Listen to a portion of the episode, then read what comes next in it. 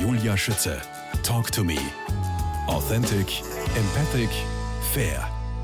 Er kennt den Tod wie kein anderer. Als Intensivmediziner und erster Vizepräsident der österreichischen Palliativgesellschaft. Und er sagt, Sterbende weinen am Ende nicht. Es lebe der Tod. Und damit liebe Grüße in meine Geburtsstadt nach Klagenfurt. Herzlich willkommen, Universitätsprofessor Doktor Rudolf Likar. Schönen guten Tag. Es lebe der Tod heißt Ihr neues Buch. Allein den Titel finde ich schon sehr spannend. Es lebe der Tod. Was wollen Sie mir damit genau sagen? Also es lebe der Tod, um zu leben. Das heißt, ich muss jetzt zuerst leben. Wenn ich nicht gelebt habe, kann ich nicht sterben. Und ich glaube, viele Menschen leben einfach nicht bewusst. Und ich denke, natürlich dieser Satz von im Hier und Jetzt ist mittlerweile modern geworden, aber im, um im Hier und Jetzt zu leben, muss ich wirklich auf mich acht, achtsam sein, wirklich wissen, wer ich bin, wirklich auf die Menschen achten, präsent zu sein. Und ich denke, das ist ganz wichtig. Und wenn ich da dann gut gelebt habe, dann kann ich wahrscheinlich auch in Frieden gehen. Und dafür ist aber jeder für sich selbst verantwortlich. Ja, wie wahr. Es lebe der Tod setzt sich mit dem Thema assistierter Suizid, Sterbehilfe auseinander. Was bedeutet das genau? Was ist erlaubt, was nicht? Und kommt das der aktiven Sterbehilfe wie in den Niederlanden gleich? Nein. Also Paragraph siebenundsiebzig, Tod auf Verlangen, ist komplett verboten in Österreich. Sechs Monate bis fünf Jahre. Dann der Paragraph achtundsiebzig ist eben äh, Beihilfe zum, Assist- zum assistierten Suizid oder besser gesagt der Ausdruck zum selbstbestimmten Sterben, dass ich sterben will. Beihilfe ist praktisch nicht strafbar, aber wenn ich wen verleite dazu, das ist auch wieder strafbar. Also ich darf niemanden verleiten. Aber ich denke, das ist ein assistierter Suizid, ist etwas, was mit so hoch stilisiert wird momentan. Wenn man sagt, ich habe Angst vor der Medizin, ich habe Angst, dass ich Therapien bekomme, die ich sonst nicht will und so weiter. Wir haben auch viele andere Instrumente, die vergessen werden. Ich habe Instrumente der Patientenverfügung. Das heißt, ich kann ja vorher eine Patientenverfügung machen und Dinge ablehnen. Zum Beispiel, wenn ich schwerst lungenerkrankt bin, dann sage ich in der Patientenverfügung, falls ich ja nicht mehr bei Bewusstsein bin, sonst kann ich ja immer mit dem Arzt reden. Es gibt ja keine Therapie gegen den Willen des Patienten. Da will ich keine Luft reinstecken, dann würde man auch nicht bekommen. Unser erster Patient zum Beispiel, den ich nie vergessen werde, Covid, das ist der Covid-Tote, war einer, der eine Lungenveränderung hatte schon und der fibrotische Veränderung, Abbau der Lunge sozusagen. Und der wollte nicht einen Beatmungsschlauch. Und der hat gesagt, ich will das nicht. Und der ist dann gestorben. Also es gibt kein, keine Therapie gegen den Willen des Patienten. Dann habe ich natürlich noch die Vorsorgevollmacht. Das heißt, wenn ich eine Patientenverfügung habe, wo ich Maßnahmen ablehne, kann ich wen übertragen, dass er auf mich schaut, dass das eingehalten wird. Dann gibt es noch, gibt's noch den Vorsorgedialog. Das heißt, in den Heimen, wenn Menschen, Bewohner kommen, kann ich mit denen gewisse Dinge äh, schon besprechen. Was will er nicht? Will er noch einmal ins Krankenhaus? Will er überhaupt äh, diese Therapien und so weiter? Und dann gibt es mittlerweile auch noch den Erwachsenenvertreter. Das heißt, ich kann wen wählen. Ich kann meine beste Freundin oder meinen besten Freund sagen, du bist mein Erwachsenenvertreter. Dann gibt es natürlich den gesetzlichen noch bis zur Nichte, äh, Neffen. Und dann gibt es natürlich noch den gerichtlichen Sachwalter. Also ich denke, ja. Ich habe viele andere Instrumente. Und ich glaube jetzt nicht bei der Thematik des assistierten Suizids, dass man auf all diese anderen Dinge, die ich habe, vergesse. Mhm. Und wir haben ja auf der Palliativmedizin, wir können den Menschen begleiten. Wir können sie auch, wenn er sagt, er will das nicht mitbekommen, dann kann er schlafen und so weiter. Also es wird natürlich Menschen übrig bleiben, die sagen, ich will zum Beispiel keine Behandlung für mein Karzinom, ich will die Bestrahlung nicht, ich will das nicht. Und wenn ich zum Beispiel alles, alles ablehne und dann nicht mehr, und dann will ich irgendwie selbstbestimmt sterben. Aber wir haben viele Alternativmöglichkeiten und die darf, dürfen wir nicht vergessen, den Menschen auch diese darzustellen. Inwiefern warnen Sie vor dem geistigen Virus des assistierten Suizids?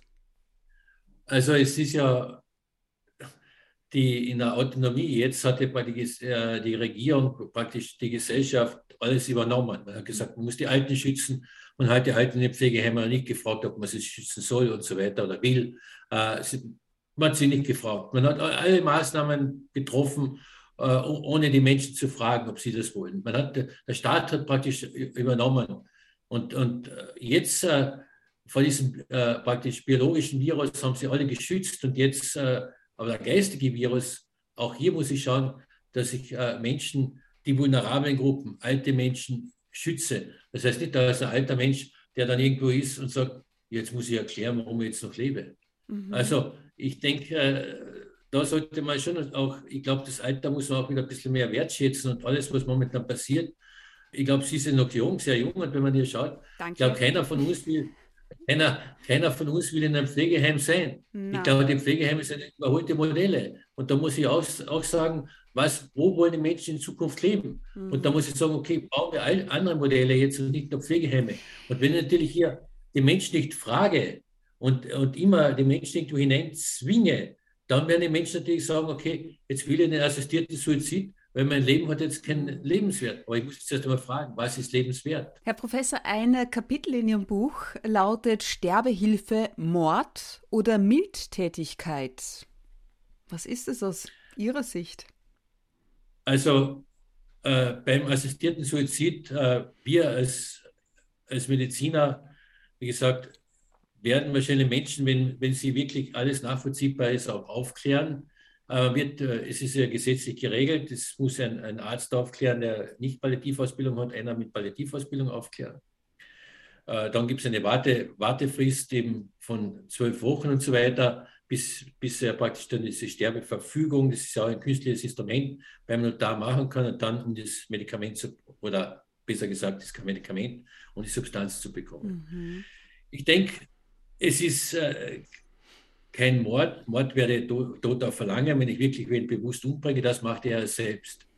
Und man wird, wenn man auch, jetzt sage ich mal, etwas offen als Palliativmediziner, wenn einer mal so weit ist und äh, man kennt ihn lange und hat ihn begleitet und man versteht das auch, dass er das macht in der Situation, wenn man alles andere angeboten hat und vielleicht äh, die Symptome nicht hat können therapieren, wird man auch wahrscheinlich dabei sitzen.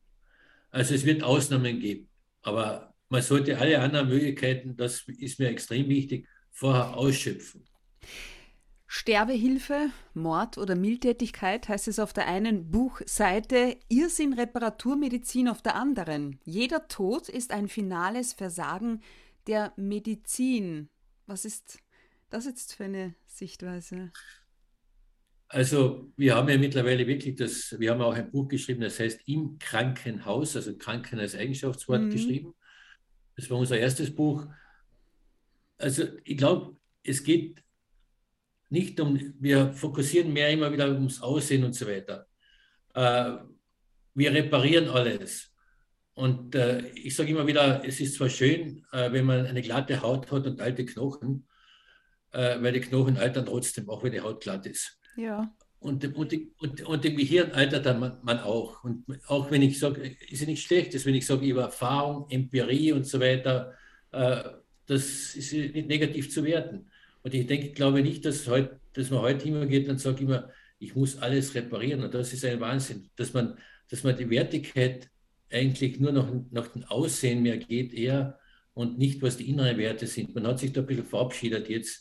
Und äh, auch diese ganze, diese ganze Selfie-Generation und so weiter. Mhm. Also diese Selbstdarstellung und so. Und äh, wenn man hier schaut, was mich so oft erschreckt, wenn zwei beim Essen sitzen, dass jeder schon auf sein Handy schaut und vielleicht von sich so ein Selfie macht, nicht einmal gemeinsam ein Selfie.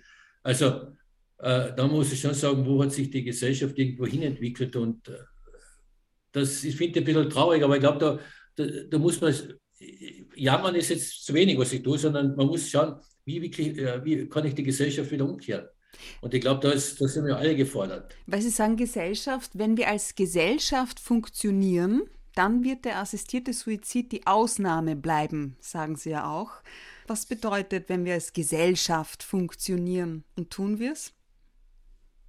Als Gesellschaft funktionieren heißt, wie schon der Kardinal König so schön gesagt hat, nicht sterben durch die Hand, sondern an der Hand eines Menschen. Mhm. Also Kardinal König hat gesagt, wir sollen ihm die Hand reichen und den Menschen begleiten und nicht äh, praktisch den Menschen umbringen. Und Kardinal König, muss ich sagen, den ich sehr geschätzt habe, ich habe hab die Palliativausbildung gemacht und der hat uns noch das Diplom überreicht. Also ich denke, das ist, das ist ganz wichtig. Aber meine Haltung zum assistierten Suizid, es sollte, wir sollten in der Gesellschaft so als wärmende Gesellschaft, als handreichende Gesellschaft funktionieren dass der assistierte Suizid nur eine Ausnahme ist. Und das wäre schön, wenn wir das hinbekommen. Glauben Sie daran? Ich glaube daran. Ich arbeite daran auch. Das Buch haben Sie gemeinsam mit vier Kollegen geschrieben. Sie möchten den Tod anonymisieren. Wie darf ich denn das verstehen? Also, man muss einmal zwei Dinge unterscheiden. Man kann auch ohne Arzt sterben. Mhm. Äh, der Tod wurde zu einer medizinischen Diagnose gemacht. Und das ist, glaube ich, auch ein großer Fehler. Wenn Menschen irgendwie zu Hause einschlafen und sie haben ein betagtes Alter, dann kann er auch ohne Arzt oder Ärztin einschlafen. Das ist immer ein großer Fehler, der passiert ist. Auf der anderen Seite haben wir den Tod anonymisiert, speziell in der Pandemiezeit, äh, wo wir die, keine Verabschiedung mehr zugelassen haben. Und äh, das in meinen Augen war ein großer Fehler. Wir haben auch auf der Intensivstation immer Verabschiedungen zugelassen, auch bei Covid-Patienten. Und kein einziger Angehöriger hat es angesteckt. Ich kann eine Verabschiedung, ist ein Ritual. Ich kann ein Ritual nicht mehr nachholen. Und ich glaube, das war so das, das eigentlich, was uns Angst gemacht hat, uns selbst auch. Wir haben die ganzen Toten immer im Fernsehen gesehen, verabschieden durften sich die Menschen nicht. Es wurde alles anonymisiert. Und äh, der Tod wird auch wieder ein bisschen sterilisiert, indem man sagt, man darf natürlich nur in diesen Aufbahrungshallen oder in Totenkammern aufbahren heutzutage. Äh, früher, ich bin am Land aufgewachsen, war ja noch so, man hat praktisch ihn aufgebahrt dort, dann hat man drei Tage gefeiert, Geschichten erzählt, zwischendurch wieder gebetet. Äh, ich denke, man braucht auch Rituale. Und äh, diese, je mehr Rituale verloren gehen, desto mehr hat man praktisch Angst vor dem Tod und anonymisiert den Tod. Und ich glaube, das ist ganz schlecht. Tatsächlich, das habe ich auch ähm, aus Ihrem Buch, fünfundneunzig Prozent der Menschen wünschen sich, zu Hause zu sterben. Und ja. Sie wollen ja mit Ihrem mit Ihrem Buch auch Mut machen, den Angehörigen Mut zusprechen und sagen, dass der Mensch sterben kann und äh, man nichts falsch machen kann. Aber also wenn ich mir das jetzt ähm, so vorstelle, meine Großmutter, ich habe schon Angst. Was, Sie sagen, man kann nichts falsch machen. Das Gefühl habe ich schon, weil zum Beispiel jetzt, wenn jemand im Sterben liegt, möchte ich nicht, dass der Schmerzen hat. Ja, ich kann weder mit Morphium umgehen, noch mit, ich weiß nicht, was es sonst noch gibt. Was, was mache ich, wenn, wann weiß ich, ob jemand wirklich tot ist? Und was mache ich dann damit? Was ist, wenn ich so ohnmächtig bin, äh, dass ich nicht mehr zum Telefon greifen kann? Also, da rennt dann schon einiges falsch, oder? Äh, glaube ich nicht. Also, wenn, wenn ein Mensch äh, irgendeine Krankheit hat, wenn ein Mensch Leiden hat irgendwo, mhm. äh, dann kann er vielleicht Schmerzen haben, dann braucht er vielleicht, äh, irgend, oder braucht er vielleicht eine Pflege, die, oder irgendwie ein Medikament verabreicht oder Arzt ein Medikament verabreicht, um die Symptome äh, oder den Schmerz zu nehmen. Mhm. Aber man, ich sage immer wieder den Menschen, wenn sie Angst haben, etwas falsch zu machen, sage ich immer wieder, wenn auf der Palliativstation, wenn ich wen entlasse, sage ich immer, schauen Sie, haben das Privileg, den Wunsch ihres, ihres Vaters oder Mutter oder ja. Ehemann oder Ehefrau zu erfüllen. Äh, er würde bei mir genauso sterben, wenn ich die Intensivglocke drüber stülpe, weil er, sein Leiden ist einfach so, dass es ein Ende hat mhm. und die Krankheit. Aber er, er kann dort sterben, was er will. Sie erfüllen seinen letzten Willen. Und ich sage immer Patienten, Sie haben keine Verantwortung, ich übernehme die Verantwortung. Und dann funktioniert das auch. Sie haben immer Angst, dass Sie irgendwas falsch machen ja. können, was Sie richtig sagen. Aber man kann nichts falsch machen. Die Menschen schlafen dann in Ruhe ein und, damit, und sie merken auf, und da, der Mensch kann dann gehen, wenn er mit sich im Reinen ist. Und dann schließen sie die Augen, die hören auf zum Atmen. Äh, man, das, man wird ja dann kalt, man spürt ja auch die Totenstarre und das alles. Also, dann weiß man schon, ja, aber dass das sagen Sie, das sagen Sie äh, als Notfallmediziner, also, als jemand, der sich auskennt. Ich habe noch nie wirklich einen Menschen sterbend vor mir gehabt. Also, wenn der Mensch nicht mehr atmet und sie keinen Puls mehr fühlen äh, und der Mensch kalt ist und, und er, er starrt ist, dann ist er wirklich tot. Wie schnell geht und das, das kann, dass der kalt wird? Äh, das geht über Stunden und so weiter. Ja, eben. Aber es kann mir jeder. Nein, kalt, die, die Kälte kommt bald, aber die Totenstarre dauert ein bisschen länger. Okay. Also, aber das ist etwas, wo man keine Angst haben äh, muss. Und ich denke, was Sie richtig gesagt haben zu Beginn, das heißt, fünfundneunzig Prozent der Menschen wollen ja wirklich zu Hause sterben. Mhm. Und wo sterben die Menschen derzeit? Das ist auch etwas wieder Pflegeheim. Ja, fünfzig Prozent im Akutkrankenhaus, das ist noch das Schlimmere, oh. weil das Akutkrankenhaus ist nicht da zum, eigentlich zum Sterben. Wenn Sie jetzt überlegen, in Wien, wenn zum Beispiel in Wien einer an Tumor erkrankt ist, an mhm. Krebs, dann sterben überhaupt nur mehr zwölf Prozent zu Hause. Das heißt, jeder Zehnte stirbt nur zu Hause. Und das ist eigentlich, was wir eigentlich nicht wollen. Die Menschen wollen ja wirklich dort den letzten Lebensweg verbringen. Natürlich muss man auch denken, wo es am Land tut man sich leichter, wo vielleicht die Bauernhöflung sein, wo, wo vielleicht mehr Wohnungen sind, noch, wo, wo man daneben gebaut hat. Das Jugend und daneben ist das alte Wohnhaus von den Eltern, als in der Stadt, wo alles auf, auf Wohnkultur ist. Nicht? Das ist natürlich dann schwerer, dass die Menschen dort bleiben können. Aber wie gesagt, traurig ist, dass oft wie in Wien, wenn man dumm erkrankt ist, nur zwölf Prozent zu Hause sterben und fünfundneunzig Prozent wollen zu Hause sterben. Mhm. Also, das ist, das ist klafft, das ist Gap. In Ihrem Buch Es lebe der Tod geht es um den assistierten Suizid, genauso wie um Managementmethoden gegen Ängste und wie man sich mit dem Tod arrangiert. Ich denke allerdings, wenn Kinder sterben, da lässt sich nichts arrangieren oder managen. Oder? Sie schreiben ja auch, es ist falsch und die Eltern ähm, brauchen keinen Gott mehr. Sie glauben an nichts. Sie haben alles verloren. Ja, also das ist, äh, ich habe gerade gestern ein schönes Interview mit einer Frau geführt, auch äh, wenn wir so als nächste Pusten über Selbstheilung schreiben, der innere Arzt. Also, äh, die auch zwei Kinder verloren hat und gesagt, Gott hilft dir. Mhm. Ich glaube, äh, natürlich ist das, wird man in der Phase nicht sagen, jetzt hat mir gut geholfen, weil ich mein Kind verloren habe. Aber es ist wichtig, dass man den Menschen äh, Rituale gibt. Und äh, ich habe viele auch junge Menschen betreut und so weiter. Und die Frage zum Beispiel, warum? Mhm. Auf dieser Frage darf man auch nie stehen bleiben. Die Frage, warum, wird einem nie einer beantworten können. Äh, erlebt, dass ein achtzehnjähriger, wo die Mutter gesagt hat, zum Beispiel zu ihm in der Früh, fahr bitte dort nicht, der Schranken ist gefährlich, prompt fährt er dort mit seinem Auto und äh, dann war er praktisch tot. Ja, bitte. Ah, viele so Schicksale. Aber wichtig, die Frage warum, die kann keiner beantworten. Nur was wir mitgeben können, ist Rituale. Also man soll diesen Menschen mit seiner Geschichte, wie er gelebt hat, nicht vergessen. Und das ist, glaube ich, ganz wichtig. Okay. Und äh, wo ich das erlebt habe mit diesen Ritualen, das vergesse ich nie, für mich das, für mich das so beeindruckend war, in, in Cristobal praktisch in, in äh, Mexiko, wo ich äh, zu einer Heiligen zufällig auf einer Vortragsreise war in Mexiko, wo wirklich an den Gräbern, daneben hat sich aufgetan, dann habe ich gesehen, dass in den Gräbern alles Menschen sitzen, mhm. äh, die dort wirklich das Lieblingsessen kochen von jedem, der gestorben ist, und auf den Gräbern das dann verzehren und mit den Menschen das auch feiern. Ich glaube, das ist ganz wichtig. Wir brauchen, wir brauchen Rituale. Und wenn wir Rituale haben, dann haben wir auch vor dem Tod nicht so die große Angst immer. Okay. Herr Professor Likar, nochmal zu den Schmerzen. Sterbende weinen am Ende nicht, sagen Sie. Sie sind mit sich im Reinen. Woher wissen Sie das? Man kann Sie ja danach schlecht danach fragen. Ja, man kann Sie schlecht danach fragen, haben Sie vollkommen recht. Nur wir sehen oft, dass äh, Menschen lange, äh, oft, wenn, wenn man denkt, der wird schon sterben, dann wartet er doch, bis wer kommt. Und dann erst mal der, der war, oder wenn irgendein Konflikt war, haben wir gesehen, dann warten sie, bis der noch kommt, der Konflikt bereinigt ist. Die haben noch so viel Kraft oft. Und dann gehen sie in Frieden.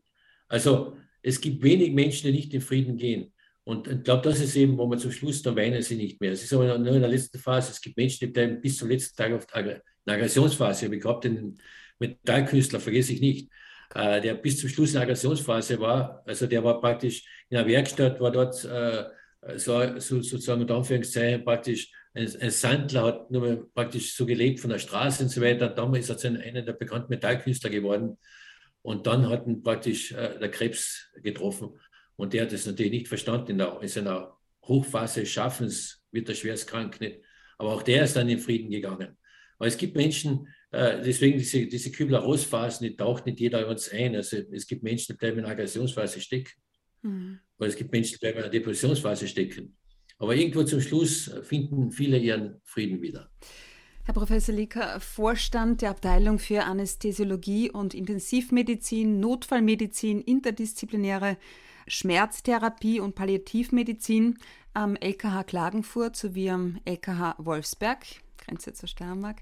Jetzt die Hospiz- und Palliativversorgung verfolgt das Ziel, Menschen am Lebensende zu begleiten und ein würdevolles, nach Möglichkeit auch schmerzfreies Sterben zu ermöglichen. Erste Frage, wieso tut Sterben genau weh? Was tut so weh? Also äh, Sterben tut nicht weh. Also man muss immer bedenken, wenn ein Mensch Schmerzen hat oder wenn irgendwo äh, Metastasen ist, das tut schon weh. Und Schmerz könnte man messen. Man muss immer dazu schon sa- sagen, äh, es ist nicht der Schmerz allein, sondern es gehört das Leiden dazu. Und Leiden kann ich nicht messen. Und Leiden ist subjektiv. Jeder wird durch einen Schmerz anders leiden. Mhm. Suffering, also Leiden, das kann ich nicht messen. Dann würde ich sagen, mit kleinem Schmerz, äh, mit der kleinen Erkrankung, mein Schmerz ist was kalt zwischen null und zehn, drei, dann würde ich sagen sieben, acht. Mhm. Also, das ist so individuell unterschiedlich, weil das, das Leiden dazu kommt. Und äh, das ist die emotionale, affektive Schmerzkomponente. Und die kann ich eben nicht objektivieren und nicht messen. Und palliativ äh, ist ja Pallium, das heißt, wir umwandeln den Patienten. Das ist das, das eigentlich. Wir begleiten die Menschen, die schwer krank sind. Und das sind nicht nur Krebskranke, das sind Patienten mit neurologischen Erkrankungen, Amyotrophilateralsklerose, Multiple Sklerose, Menschen mit, mit Lungenerkrankungen, mit Heimrespirator zum Beispiel und so weiter. Also wir umwandeln diese Menschen von der ärztlichen Seite, medizinischen, von der, von der pflegerischen Seite, von der spirituellen Seite, von der physiotherapeutischen, ergotherapeutischen und von der sozialen Seite. Das heißt, die, wir betreuen die Menschen ganzheitlich. Und das Ziel, wenn Menschen auf der Palliativstation ist, dass sie auch wieder nach Hause entlassen werden können. Und wir haben viele Menschen, wir können Gott sagen, sechzig Prozent der Menschen immer nach Hause entlassen. Sie können den letzten Lebensweg zu Hause verbringen. Okay. Aber das ist eben das Schöne auch, auch wenn sie, wenn sie schwer krank sind, weil wir auch eben mobile Palliativteams auch noch haben. Das heißt, wir haben Teams, die aus, bestehen aus Medizinerinnen, aus Pflegekräfte, Sozialarbeiter, Psychologen und so weiter, die mit, mit den Hausärzten und mit der Hauskrankenpflege zu Hause diese Menschen gemeinsam betreuen. Aber das, das sind heißt, schon Sie dahinter, ne? Das wird nicht überall äh, so. Da muss immer, es geht, in jedem Bundesland muss wer dahinter stehen. Ja. Also ich habe das eine Zeit initiiert und äh, für mich hat das natürlich eine große Bedeutung. Ich sage immer wieder, wenn wir jetzt sagen, was ist unser Fach wichtig, natürlich sagen die Hardliner, wenn sie sagen Anästhesie, Intensivmedizin, sage ich nein, weil Tiefmedizin hat genauso einen Stellenwert wie die Schmerztherapie, die Notfallmedizin. Ja. Ich denke, das ist, wie man eigentlich so die Philosophie in der Abteilung lebt.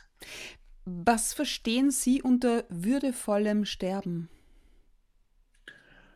Das ist jetzt eine sehr gute Frage. Darüber haben wir jetzt einmal einen, einen Buchartikel geschrieben. Mhm. Ich, die Würde von einem Menschen kann ich nicht definieren. Da muss man den Menschen fragen, was ist Würde? Ja. Für ihn selbst. Also, dann würde ich sagen, Würde ist, wenn ich zu Hause in meiner, in meiner Umgebung, mit meiner Familie, wenn ich mir die Hand halten, sterben kann, wenn ich keine Schmerzen habe. Ähm, wie wollen, jeder, Sie, wie jeder, wollen jeder, Sie sterben? Haben Sie da schon Vorkehrungen äh, getroffen? Ich habe ja es gibt im noch, Buch bitte die letzte Liste. Ab Ab Seite hundertsechsundsiebzig. Genau. Haben Sie die verfasst? Es gibt die letzte Liste. Ich habe sie noch nicht ganz abgearbeitet. No. Also, äh, aber ich gesagt, äh, natürlich, äh, wenn man ja sagt, wie will ich sterben? Äh, ich, hab, ich will, will natürlich keine Schmerzen haben, das ist ganz klar. Ja. Äh, ich möchte natürlich auch nicht ganz alleine gehen, sondern das, das wäre dabei, ist bei mir noch, das ist klar, das, das, würde, das würde mir das, das äh, erleichtern. Momentan würde ich sagen, habe ich noch so viele Pläne, momentan wäre es zu früh. Keine Zeit, gell? Nein, genau. Die letzte Liste, das sind Zeit. hundert Fragen, die zu Lebzeiten für ein ruhiges Gewissen sorgen. Erste Frage lautet, haben Sie eine Checkliste mit Dingen, die Sie im Leben noch machen wollen? Und die letzte Frage lautet, wodurch gerät Ihr Name nicht in Vergessenheit? Genau. Ähm, Herr Doktor Likar, Stichwort Spiritualität. Was glauben Sie persönlich, wie es nach dem Tod weitergeht? Also Spiritualität ist jetzt die Verbindung von hier ins Transzendente. Ja. Also ich äh, glaube sehr wohl, ich sage immer, ich sage vielleicht anders definiert, in dem Beruf, wo ich jetzt bin, wo ich so viel wirklich mit äh, Leid und auch mit Sterben und sowohl auf der Intensivstation und auch natürlich palliativ und seinerzeit, wo ich bin ja praktisch fünfzehn Jahre bodengebunden Notarzt gefahren, zehn Jahre auf den Hubschrauber geflogen, äh, so viele Menschen sterben ab zehn. Und auch Kinder sterben gesehen in Notfällen. Ohne Glauben könnte ich diesen Beruf nicht ausüben. Und ich glaube sehr wohl an etwas Transzendentes, etwas danach gibt. Ich denke, wir haben hier eine Phase, wo wir uns kurz bewegen und dann gibt es weiter dann auch etwas. Es gibt einen schönen Satz, der Tod beendet das Sterben, nicht das Leben. Also es gibt ein weiteres Leben. Professor Doktor Rudolf Likar, wir sprechen in Teil zwei gleich weiter.